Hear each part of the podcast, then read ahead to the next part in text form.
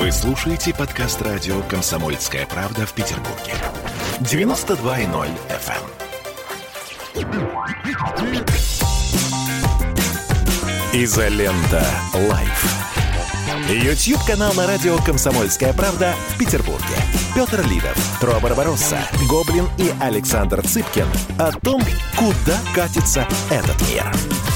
Доброе утро. Доброе утро, дорогие товарищи. С праздником, дорогие товарищи. Освобождение от диктатуры большевизма. Великой Октябрьской социалистической революции. А почему большевист ты сразу тебе не нравится? Ты меньшевик, что ли? Мне, конечно, большевики не нравятся. Не, он эсер. Подожди. Эсеры были евреями, он эсер. Я же антисоветчик, антибольшевик. Сегодня мой день практически. Так, ну что, товарищи, у нас сегодня Дмитрий Юрьевич отмечает. В Кремле он в Кремле отмечает сегодня. А почетно. Жаль. Ну ладно, серьезно в Кремле или где? Серьезно, в Кремле отмечают с товарищем Хазиным. Отмечают они день 7 ноября непосредственно. Вот. Соответственно, в 2 часа ночи он мне торжественно сообщил, что, к сожалению, сегодня не сможет. День народного единства, что ли? Да, Дмитрий Юрьевич испугался конфликта со мной на тему революции и слился. Вот. И никто не докажет обратно. Ради этого он поехал в Москву, в Кремль. Представляете, на что человек пошел, лишь бы со мной не спорить по поводу революции. Жаль. Давайте начнем с того, что сегодня, на самом деле, я провел небольшой опрос, как обычно, среди наших... Представляю результаты. Слушай, результаты, они бывают разные. Например, вот когда мы провели сейчас опрос по абортам, результат был совершенно неожиданный для нашей аудитории. По вашему мнению, аборт это, значит, дальше в скобках, не учитываем аборты, вынужденные из-за угрозы жизни матери или изнасилования. Убийство 43%, свобода выбора 57%. То есть, да, наша аудитория проголосовала в большинстве своем, небольшой отрыв, да, но существенный, вот, что аборт это свобода выбора, что на самом деле меня очень сильно удивило, зная нашу аудиторию. Вот, ну и вчера была очень интересная дискуссия. Сейчас я напомню, что мы ведем эфир вместе совместно с «Комсомольской правдой» по субботам. Саша? Ты знаешь, кстати, интересно, ты так вопрос задал неоднозначно, потому что я, с одной стороны, за то, что женщина имеет право на аборт в любой ситуации. Это ее выбор, это ее тело, ее право. Но при этом любая женщина понимает, что аборт, особенно на каких-то там сроках поздних, это убийство. Это как бы одно не отменяет другого. То есть у нее есть это право, но это все равно так или иначе, мы не говорим, что это не убийство. Но просто запрет аборта это средневековье, безусловно. Но тем не менее, ты так задал вопрос, я бы не знал, как я на него ответил. То есть я, безусловно, считаю, что женщина имеет на это право, но является это убийством, да. Понятно. Но нас интересовало именно само принципиальное отношение. Да. Но мы сегодня не об этом. Значит, опрос был сегодня, я 68%, вопрос такой, для вас 7 ноября. Праздник, обычный день. Праздник 68%, обычный день 32%. Вот. Честно говоря, я посмотрел еще одну статистику. У нас в стране сейчас больше половины населения родилось до 1985 года. То есть, пока еще такая картинка. То есть, я почему 85-й брал? Это еще время, когда можно было застать, тебе 5 лет на момент 90-го года, да, ты еще атмосферой этой проникся. Да, то есть, если спросить, я такую преамбулу небольшую введу, если спросить, например, у моего отца, которому 84 года, однозначно это праздник. Однозначно он помнит 7 ноября 1941 года, хотя ему было на тот момент 7 лет, но тем не менее это осталось навсегда в его памяти и навсегда останется в его памяти. Вот, соответственно, очень много приятных и полезных и интересных вещей в стране было связано с этим праздником. Вот, соответственно, он вообще говорит, мой папа всегда говорит, дождитесь, пока мы умрем, дальше перекраивайте все, что хотите. То есть, не надо при нашей жизни нам срать в душу, нам не так много осталось. Вот его позиция такая. Соответственно, я, честно говоря, эту позицию разделяю, но более как радикально. Вообще не надо срать в душу никогда, даже после смерти. Вот. Поэтому для меня это праздник, честно скажу. Для меня это праздник, и точно так же огромное количество положительных эмоций с ним связано. И я его, естественно, так или иначе вспоминаю, праздную. Петр, скажи твое мнение. кажется, надо определиться с понятиями. А вообще, что мы хотим обсудить? Да? Праздник, не праздник? Ну, это довольно, мне кажется, несложный вопрос. Можем на него ответить. Второй, мне кажется, интересный момент, который можно было бы обсудить. А вообще, вот Великая Октябрьская социалистическая революция. Ведь, ну, во всяком случае, с моей точки зрения, это ведь миф. Это в значительной степени миф. И наше очень упрощенное представление о том, что происходило в России в начале века и в 1917 году, оно у большинства такое примитивное, что вот был там царь, значит, было царское правительство, народ восстал, и в ноябре, значит, сверх царя, и понеслась, вот, значит, большевики пришли, как вот Александр считает. Вот. Я так не считаю. Вот стоп, надо так говорить. Ну, условно. Красиво. Да, хорошо. Да, и, значит, вот начался коммунистический ад после этого. А до этого было вот там красота вообще и процветание. События 1917 года сами по себе очень интересны. И, к сожалению, вот, мне кажется, большая проблема наша, тех, кто рос в советское время, и потом уж тем более, что мы эту историю очень изучали однобоко. Может быть, мы это хотим пообсуждать. Может быть, хотим пообсуждать роль, там, я не знаю, достижений Советского Союза вообще надо ли обсуждать. Но мне кажется, вот интересно действительно, наверное, отношение к этому событию. Но прежде чем относиться к этому событию, надо понять, что же это вообще за событие такое было, потому что обсуждаем-то мы, на мой взгляд, в значительной степени в хорошем или в плохом смысле слова миф. Вот. Но что касается моего отношения, оно у меня, скажем так, взвешенно нейтральное. Вспоминая советское время, детство, это никогда не было семейным праздником, это был государственный праздник. Действительно, все окрашивалось в красные цвета, был парад на 7 ноября. Многие об этом не помнят, что думали, что парады только на 9 мая. Нет, парады были именно на 7 ноября, потом была демонстрация. Но я никогда не помню, чтобы за праздничным столом в семье собирались люди и вот, знаете, таким мерилом настоящего праздника поднимали бы какой-нибудь тост. Ну, там за Ленина или за революцию, или еще за что-то такого. Вот, ну, на моей памяти не было. Такое было на 9 мая, такое было на Новый год, на день рождения, но на 7 ноября не было. Поэтому не могу сказать, что для меня какой-то мега-праздник. Скорее, такой, как бы, вот официоз, и по ощущениям красного цвета в городе, в Москве и в телевизоре, по-моему, черно-белый, он все-таки в большей степени был, хотя потом стал цветной, но вот у меня было ощущение перебора вот этого всего красного там в детском саду. Вот, мне не тоже плохо, не плохо, не хорошо, но это был такой вот мощный официоз, как будто тебя привели и в колонный зал, там не в колонный зал, а в зал Дворца съездов, и, значит, в Дворец съездов и поставили, значит, в центр трибуны, окруженного флагами, членами Политбюро. Вот у меня такое ощущение от этого было. Вот примерно так. Поэтому тут отвечаю на вопрос праздник, не праздник. Александр, ты-то как, Саша, празднуешь? Разумеется. Ну, не секрет моя антисоветская и антибольшевистская позиция, поэтому, конечно, для меня это праздником не является. Для меня праздник, что это все закончилось, и это не могло закончиться иначе. И как раз то, что это закончилось, один из для меня индикаторов, что это был неудачный эксперимент, при том, что я, Петр, не надо за меня, пожалуйста, говорить, как я считаю, я прекрасно знаю историю, что большевики не свергали царя, свергли его совершенно другие политические силы, и в определенной степени я понимаю, что большевики целостность страны спасли. У меня нет никаких иллюзий, что если бы... И приумножили, так, на секунду. Да, но в итоге, к сожалению, говорю, закончился 1991 годом, который закончился тоже при правлении большевиков. И вот этот факт его невозможно никаким образом отменить. То, что и развалилась страна, тоже по этой причине. То есть, с одной стороны, страну сохранили, с другой стороны, потом она развалилась, и мы сегодня имеем то, что имеем, что у нас нет уже всех приобретений Российской империи, и нет их на момент, и развал этот произошел на момент управления страны, так или иначе, наследниками большевиков, коммунистами. У нас в любом случае 91 год подписан 3 коммунистическими бывшими лидерами, и не нужно этого отрицать. Страна развалилась тоже при их правлении, а не от интервенции, не от каких-то других причин. Никогда не проиграли, допустим, были бы выборы. Страна развалилась по их вине, поэтому это тоже факт. Они сохранили страну, они ее потеряли. В семье у меня, конечно, очень спорное отношение всегда было, потому что, с одной стороны, прадед, герой гражданской войны, герой Отечественной войны, орден Ленина, все возможные, по-моему, там, вот, военные ордена, плюс там известнейший врач и все остальное, и такой, верующий большевик. И этот человек меня вырастил, по сути дела. Поэтому для меня, конечно, вот этот конфликт внутренний свой, потому что я, по идее, конечно, выступаю против идеала человека, который меня вырастил. Вот. Прабабушка, которая из другого лагеря была, из другой семьи, да, и по-другому воспитана, но они прожили всю жизнь вместе, тем не менее.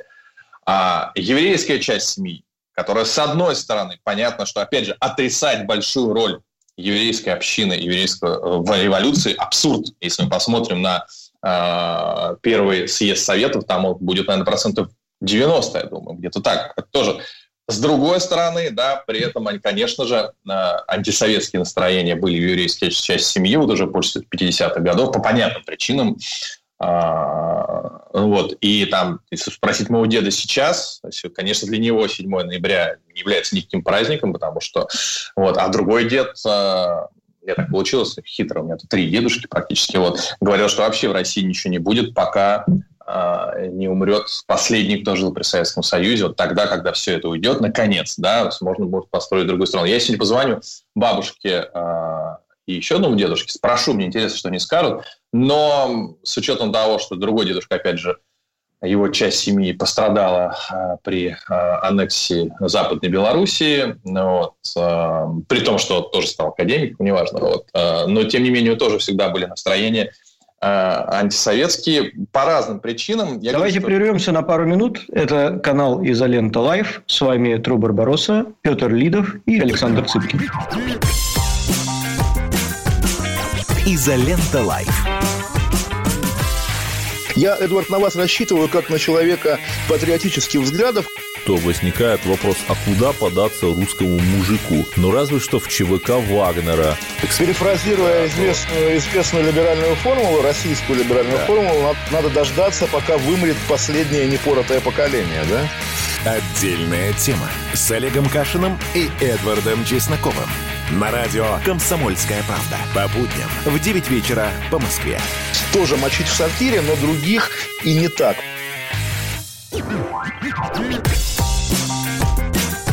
«Изолента Лайф». Ютуб-канал на радио «Комсомольская правда» в Петербурге. Петр Лидов, Тру Барбаросса, Гоблин и Александр Цыпкин о том, куда катится этот мир. Снова привет, с вами канал «Изолента Лайв». Мы снова в эфире. Петр Лидов, Тру Барбаросса и Александр Цыпкин. Я говорю, что я не узколобый антисоветчик. Я понимаю преимущества Советского Союза. Я понимаю, что мы бы, скорее всего, не выиграли войну с немцами при любом другом режиме. Но, с другой стороны, ты поговоришь с большим количеством историков, которые скажут, а была бы ли война с немцами, если бы не было революционных событий? Была бы однозначно. Саша. Но Гитлер вообще мог не прийти к власти, это же известно. Вторая мировая война, как сейчас, историки это однозначно сходятся в том, что Вторая мировая война – это логическое продолжение первой. Ну, да, то есть тут дело не в большевиках, дело не в царизме, дело ни в чем. Смотри, дело в том, что нужно было довести до конца начатое. Какой конфигурация она произошла, опять же, отдаю себе в этом отчет. Смотри, какие у меня... Я сейчас завершу, и тогда мы можем дальше. Я просто запомнил, извини. Да, ключевые претензии к большевизму. Во-первых, ложность идеологии и вот это цель оправдывает средства, потому что большевики всегда строили свою и внешнюю политику, и внутреннюю на тотальном обмане. Если мы даже возьмем земля крестьянам, то землю крестьянам никогда не отдали, потому что колхоз – это не земля крестьянам. И 1974 год, когда последние наши колхозники получили паспорта и право передвигаться, то есть рабство, по сути дела. Фабрику рабочим не было бы отдана, фабрика рабочим никогда. Все государственное было. Это первый вопрос. Второе, я жестко против любого уничтожения людей по определенному принципу. У большевиков была классовая борьба, и поэтому были моменты, когда уничтожались священники во время самой гражданской войны, это может писать директив Ленина и так далее. Потом была постоянная борьба с бывшими классами, понимаешь? И, естественно, если у тебя в семье не рабоче-крестьянское происхождение, у тебя были достаточно большие проблемы от уничтожения в 30-е годы до ограничения под карьерных в 50-60-х годах. А может быть, это было оправдано государственно. Может быть, только я против убийства людей по любому признаку, национальному, классовому, какому угодно. И третье, я действительно считаю, что катастрофа, как бы ни относиться к 1991 году, развала СССР, это катастрофа все равно, которая привела потом к 90-м годам, преступности, потери большого количества пассионариев, у большого количества людей рухнула жизнь. То есть цена сегодняшнего нашего достаточно успешного развития, она очень велика. Так вот, катастрофа все равно на них, потому что их идеология оказалась сложной. Никто не поверил вот в это светлое будущее, коммунистические идеалы. Сама номенклатура 80-х годов, к сожалению, сама прогнила. Я приезжал в Москву, видел, что они все ездят по заграницам, они все оттуда привозят шмотки. Они все не верили. Никто не верил в это во все, понимаешь? Они дали идеологию, которая оказалась чужда самому человеческому бытию. При том, что, может, изначально она была хорошая. А ради этой идеологии решили уничтожить огромное количество людей. Потому что и философский пароход, и уничтожение интеллекта. Я понимаю, что классовая борьба может... Но это же мифы, Саша. Что значит мифы? Слушай, ну давай мы мифы хотя бы не будем плодить. Ты очень красиво сейчас все говорил, пока не начал... приводить пример миф. Минуточку, философский пароход был. Так, это развенчанный, Саша, это развенчанный 500 миллионов раз миф. Трофим, мы потеряли большое количество интеллигенции, уехавшей из страны. Это факт, ты не можешь его... Или приобрели, одно из двух. Вот. Понятно, что у большевиков и социальные лифты были, и борьба с безграмотностью, и медицинская... Это все тоже, я отдаю себе в этом отчет. Но изначальная база отсутствия, не дать людям... вот это стремление быть лучше других, стремление к счастью и так далее, кодекс чести коммунистов, который не сработал, какой бы он хороший ни был. Эта религия не сработала, и в результате потери веры в эту религию страна развалилась, принеся огромные жертвы ради этой религии. Вот почему у меня претензии к большевизму. Вот. Смотри, я тебе тут вопрос задал. Мне кажется, что большинство вещей, которые ты говоришь, совершенно справедливо. Единственная проблема у всех нас, не только у тебя, то, что мы, конечно, смотрим на события тех времен, 20-х, 30-х, 40-х годов нашими глазами.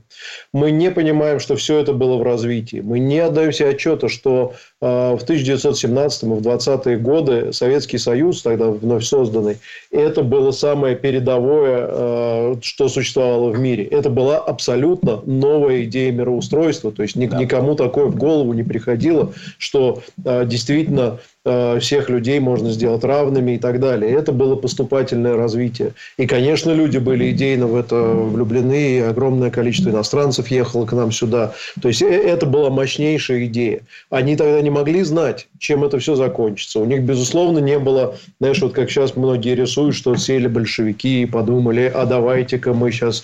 всех попов там расстреляем, будем это и вот это все. Нет, это как бы вот оно происходило в какой-то рутине политической борьбы, если можно так сказать. А ситуация была, на секундочку, не самая простая. Гражданская война – это мясорубка, сравнимая со Второй мировой войной. Там количество жертв до 10 миллионов человек. Я напомню, что в Первую мировую Россия, потерявшая вместе с Германией больше всех, потеряла около 3 миллионов, 2 миллиона мирного населения, миллион погибших. Тут еще больше было в гражданскую. Это сложное очень время. Но, по большому счету, ты прав. Единственный вопрос вот какой, что 90% людей в нашей стране жили за абсолютной гранью нищеты, без каких-то перспектив. Они работали на фабриках, заводах, в адских условиях, переезжали там. Почему нищеты? Потому что Россия в 90%... До революции. До революции. До революции. Это была абсолютно нищая страна. На фоне этого было то, что нам хорошо знакомо по 90-м, когда, у нас 12 миллионов было отправлено на фронт. Другие граждане тут веселились на балах, развлекались, куропатками, рябчиками и нарядами, что отражено и, собственно, в поэзии начала века даже. Вот, поэтому поступить справедливо в отношении тех людей, рабочих, крестьян, которые реально страдали, и за 70 лет для них построить действительно не просто социальные лифты, а государство, в котором они впервые стали все грамотными, впервые получили электричество, впервые получили жилье и так далее, и так далее, и так далее, и так далее. И это, в общем, достижение. И вопрос, конечно, здесь очень важный философский. А стоит ли это тех жертв, которые действительно были принесены в лице священников, представителей других классов, классово чуждых, офицерья и этого всего того, что было плохим? Это очень, очень непростой вопрос, мне кажется, на который нет однозначного ответа. У меня, например, точно. Абсолютно. Я даже не знаю, из кого я. Я частично там, как ты знаешь, из благородных девиц, да, а частично это все мы из крестьян, и вот это бы, ну, а черт его знает, где бы мы были. Смотри, я абсолютно с тобой здесь согласен. Безусловно, жизнь в России была ужасающая, и неравенство было ужасающее. Я, правда, не берусь сравнить это неравенство, допустим, с неравенством, ну, в какой-нибудь там Великобритании, с положением рабочих в Великобритании. Не берусь сравнить... То есть, можно ли было другим путем прийти к сегодняшнему относительному равенству? Я, безусловно, понимаю, что пример Советского Союза заставил Западную Европу начать думать о рабочих, начать... О, ребят, если мы... Вот им не дадим какую-то вообще нормальную жизнь, вот что будет, вот такие товарищи придут. Безусловно. Понятно, что Советский Союз, в том числе, не знаю, права женщин, это достижение Советского Союза. Ты очень прав, цена. Давай посмотрим, не знаю, ту же самую нацистскую Германию. Ведь немного изменив риторику, тебе многие люди сейчас скажут, слушайте, ну зато, смотри, поднял из руин, да, Зато ценность европейского гражданина, потому что, по сути дела, он объединил Европу, Гитлер, да? Концлагеря, да, 6 миллионов евреев, еще 30 миллионов русских, ну, советских граждан, да, то есть просто уничтожены по принципу того, что они не той нации, даже не то, что они вражеские солдаты, просто не той нации. Стоило это того. А сейчас при... ситуации с мигрантами в Европе, катастрофической ситуации. Я уверен, что если бы это было бы законно, сейчас многие тебе сказали, да, вот остался бы Адольф, такого бы у нас тут не было бы, понимаешь? То есть, понимаешь, так цена... Они сейчас тут еще говорят, почему да. Адольф не остался, потому что на Адольфа нашлись мы с гораздо более справедливой психологией и идеологией, безусловно, которая была... опять же, не было человека ненавистнической никогда. Ну, если не говорить о внутренней классовой истории. Да, вот чтобы не было никогда, при меня такой, опять же, я никогда не ставлю знак равенства между нацистской Германией и большевистской Советского Союза, не ставлю знак равенства, безусловно, это была другая страна и более человеколюбивая. Но при этом она все равно из-за этого внутренних классовых различий и классовой борьбы, безусловно, не находилась на уровне человеколюбия той же самой Франции или ну, ты понимаешь, Англии. Здесь, опять же, возвращается к вопросу. Ведь это фактически вот это превосходство одного класса рабочих и крестьян над другим, оно фактически было, вот таким стимулом, что ли, таким Black Lives Matter, только в более серьезном масштабе.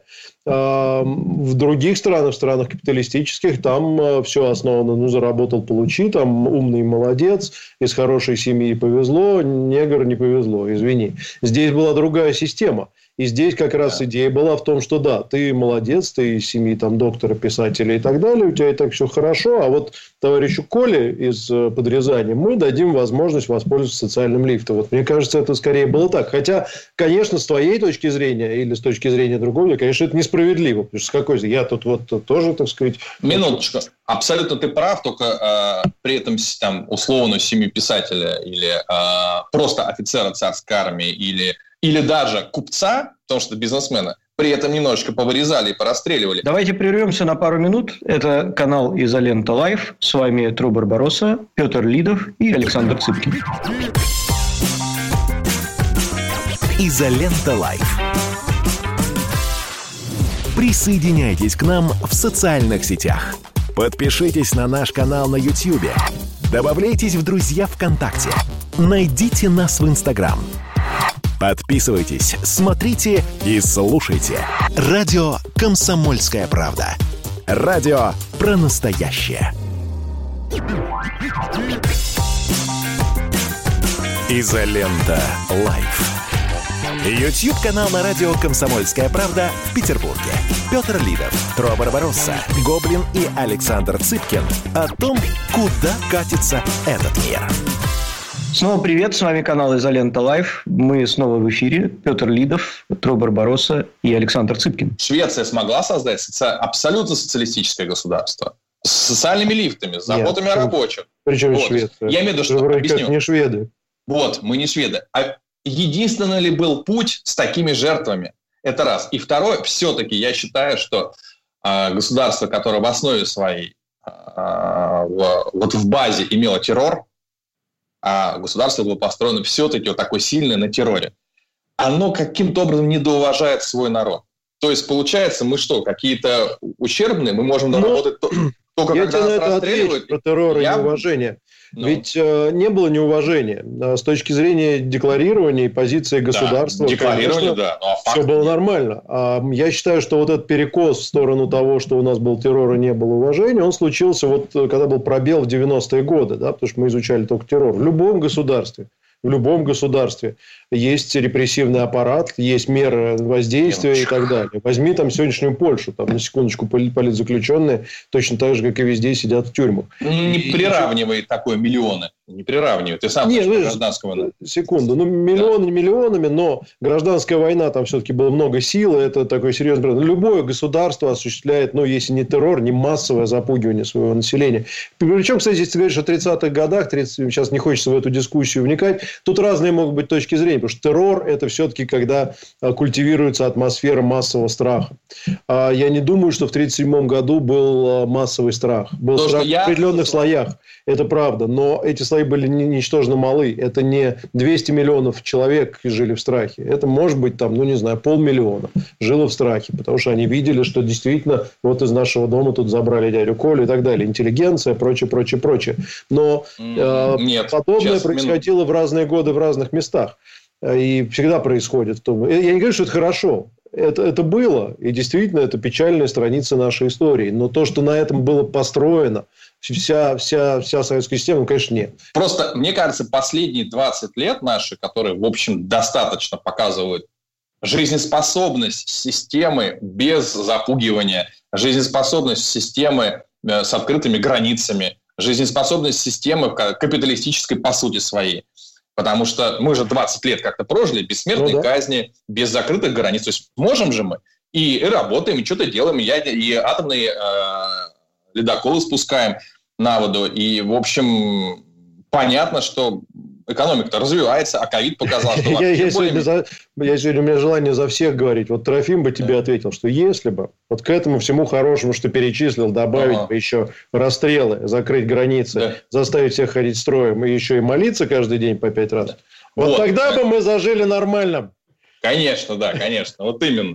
Поэтому... Я просто сижу, думаю, вы сейчас вот вдвоем наплодили мифов больше, чем в 90-е вся пропагандистская машина вместе взята. Трофима всегда сейчас будет. Начиная от того, что, друзья мои, Российская империя жила в нищете. Друзья мои, 17-й год, берем город Петроград. И начинаем перечислять все промышленные предприятия, которые большевики потом назвали своим достижением. Красный треугольник, Путиловский завод, Балтийский, верфи, ткацкие фабрики, все было сделано при царях. Везде шла работа, везде делались самые передовые в Европе на тот момент технологические вещи. Станки полностью были производства нашего. Ижорские заводы производили чугун, лили чугун, сталь, там прочее. Череповецкие заводы лили чугун, сталь. Урал работал как умалишенный. Трофим, секундочку. Сделано при царях. Все понятно, конечно, но кто там работал-то на заводах? Никто не отрицает. Те же самые русские люди и работают. Безграмотность была. Я тебе советую зайти в интернет. Значит, если ты откроешь, Саш... Давайте поучите. Я просто думаю, что полезно почитать воспоминания Ивана Бабушкина, в честь которого называлась станция метро Бабушкинская.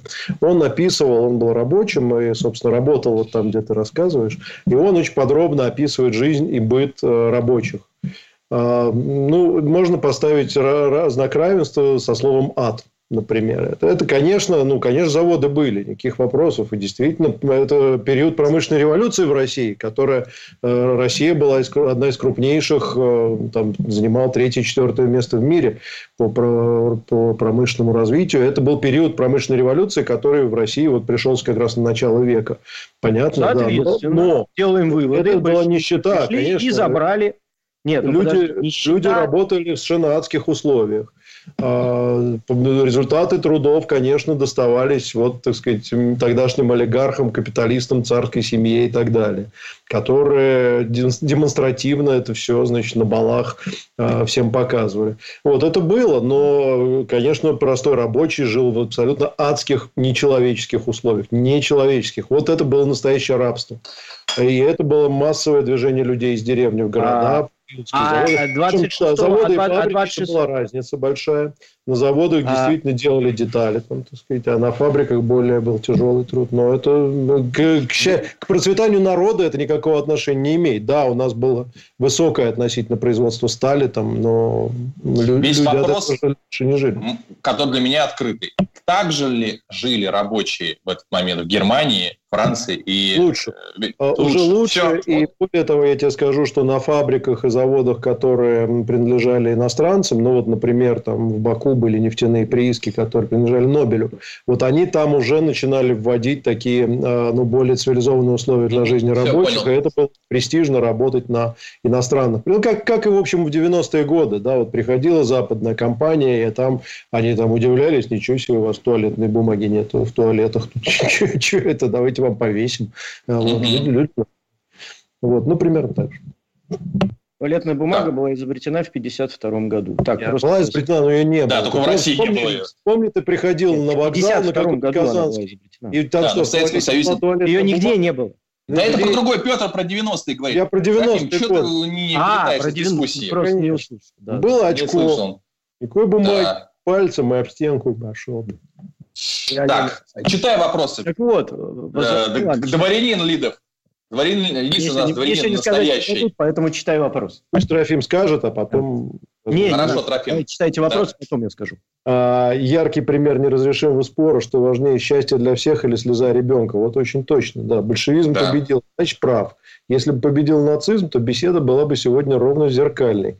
Все страны тех лет – террор. Ну, в значительной степени, да. Это правда. Можно сразу комментировать? Посмотрите на Италию, посмотрите на Балканы, что там творилось. Я хочу напомнить про Турцию и геноцид армян в 1915 году.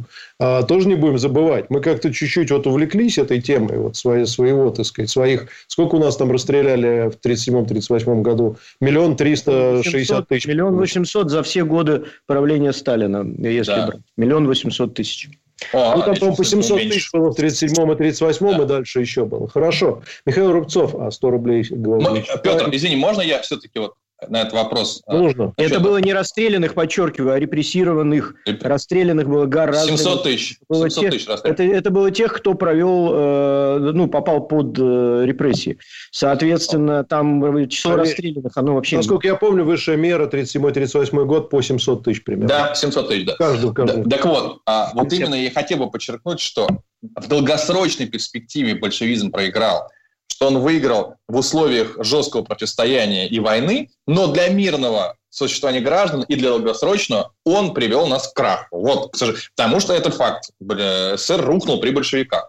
А во время войны, да, безусловно, для войны это была, наверное, оптимальная. Саша, а что такое большевизм? Можно тебе вопрос задать?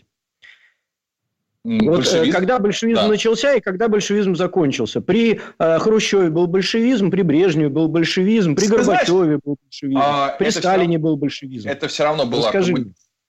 слушай, мы сейчас уйдем в дикую дискуссию. Нет, это важно. Это очень важно. Смотри, если мы возьмем канонический большевизм Ленина, то он закончился сразу после Ленина, потому что Сталин, по сути дела, все это отменил, весь этот марксизм к хуям, и стал строить империю. Ты сейчас ответил на все вопросы. Минуточку. Но ты сейчас ответил на все вопросы. Идеология государственного давления на личность, а именно закрытие границы, наличие обязательной идеологии любой и все остальное, то есть признаки тоталитарного государства закончились только при Горбачеве в 1991 году. Потому что мы сегодня можем обсуждать любую историю. Мы бы... Программа «Изолента» не могла бы выйти в Советском Союзе. Значит, есть замечательная табличка, она у меня в телеграм-канале была выложена 4 или 5 дней назад. Соотношение доходов и расходов рабочих, крестьян там и прочего Европы, разных стран там приблизительно одинаково, и Советского Союза в период с 1975 по 1985 год. Это очень объективная статистика. Доходы и расходы, ну, то есть, вот то, сколько люди получали и сколько люди тратили. Вот не поленитесь, посмотрите. Там просто в одну калитку выигрывает Советский Союз. Смотри, знаешь, в чем проблема? Вот эта вся статистика. Можно посчитать еще там выплавку чугуна на душу населения, там количество голов крупного рогатого скота у нас окажется больше. Нет, ну, подожди, но это не прибавит мяса в магазинах. Вот в чем проблема. Да. И не прибавят уровня жизни, и не прибавят количество автомобилей на душу населения, и так далее, и так далее, и так далее. Понимаешь, что эта статистика вещь лукавая. Особенно если пересчитывать что-нибудь в доллары по курсу 80 копеек и так далее. Петр, это читай, другая пожалуйста. Система, они несопоставимы. Во-первых, мы не обсуждаем сегодня 85-й год, мы же революцию все-таки обсуждаем. Даже если не было бы революции, все равно была бы Отечественная война холодная, и сейчас мы бы были под санкциями Запада. Тут интересный вопрос. Ну, это, наверное, сложно говорить. Если бы нет, ну, мы вообще всегда под санкциями Запада были. Мы до революции, кстати, были под санкциями Запада, просто они чуть-чуть были другие. Вот. Но санкции эти были всегда. Давайте прервемся на пару минут. Это канал «Изолента Лайв». С вами Тру Барбаросса, Петр Лидов и Александр Цыпкин. «Изолента Лайв». Присоединяйтесь к нам в социальных сетях. Подпишитесь на наш канал на YouTube. Добавляйтесь в друзья ВКонтакте. Найдите нас в Инстаграм. Подписывайтесь, смотрите и слушайте. Радио «Комсомольская правда». Радио про настоящее. «Изолента Лайф». Ютуб-канал на радио «Комсомольская правда» в Петербурге. Петр Лидов, Тру Барбаросса, Гоблин и Александр Цыпкин о том, куда катится этот мир. Снова привет, с вами канал «Изолента Лайв». Мы снова в эфире. Петр Лидов, Тру Барбаросса и Александр Цыпкин. Вот. Но санкции эти были всегда. Революции мы были в состоянии войны с некоторыми странами Запада. Не, ну какое-то время в состоянии войны. Как ты знаешь, перманентно. Война же не всегда была. Тем не менее, как-то вот мы 1000 лет, даже несмотря на состояние войн, были с ним в одном идеологическом пространстве. Да, мы война... не были никогда. Минуточку, Саша, да ты что? Минут. Жандарм Европы называли Россию. Какое идеологическое пространство? Все равно это все было и там. Да, кстати, интересную ты сам понял. И там царь, вот идеологическое пространство. Давайте обсудим. Действительно, еще ты считаешь, что до революции мы были с цивилизованным миром в состоянии некого идеологического единства. Потому что у нас была монархия, у нас был класс этих, у кого владели средства производства, да, у них монархия. То есть мы были как бы все более-менее... Война там 12-го года, она же не была войной на уничтожение. Ну, повоевали, помирились с французами потом. И даже Крымская война, она не была войной на уничтожение, такой, как была война между Германией и Советским Союзом. Почему война 1812 года не была войной на уничтожение, когда вся европейская часть России была стерта с лица земли? Просто Какая вся? Они по одной дороге шли. Они по одной дороге. Они шли, ну, я имею в виду, вот та дорога, по которой они шли, там... Слушай, никто не запирал русских крестьян и не сжигал в домах, такого не было. И когда обратно пришли русские, тоже... Подожди, а ты про партизанское движение войны 1812 года ничего не читал никогда? Короче, это я читал много, достаточно, совершенно разные войны. 41-го и 12-го года. Короче, так же шла война на уничтожение. Вот, нет, да не было там никакого на уничтожение. Короче, мы находились в одном идеологическом пространстве. Империя, царь, дворяне. Система была одна и та же. Да, у нас были геополитические какие-то между собой конфликты, но мы не были разные идеологически. После того, как случилась революция, мы стали для большого количества стран врагом номер один. И все равно вот именно такое отношение к нам привело в том числе и к таким катастрофическим результатам Второй мировой войны. Потому что... Нет, Трофим, можно дослушать? Нет, не можно. Потому что тот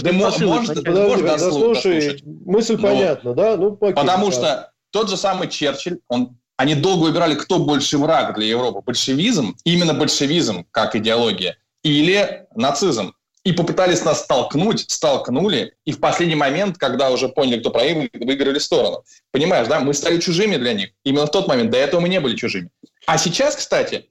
Мы уже не такие чужие, как были раньше. Вот это сейчас уже обычная геополитическая война. Потому что сейчас мы такие же.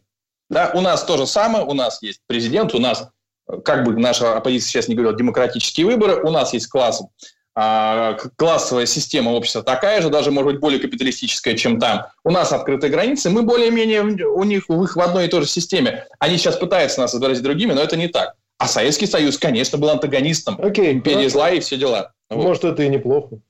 Может, и неплохо. Давайте начнем с того, что революции антимонархические в Германии, Англии, Франции и прочих странах помельче произошли задолго до революции в России. Именно в тот момент Россия стала антагонистом этих стран. Именно в тот момент. Это произошло до Наполеона. Наполеон – это уже был отголосок этих революций. И ебашили они нас тогда на уничтожение именно потому, что мы были идеологическими противниками в тот момент.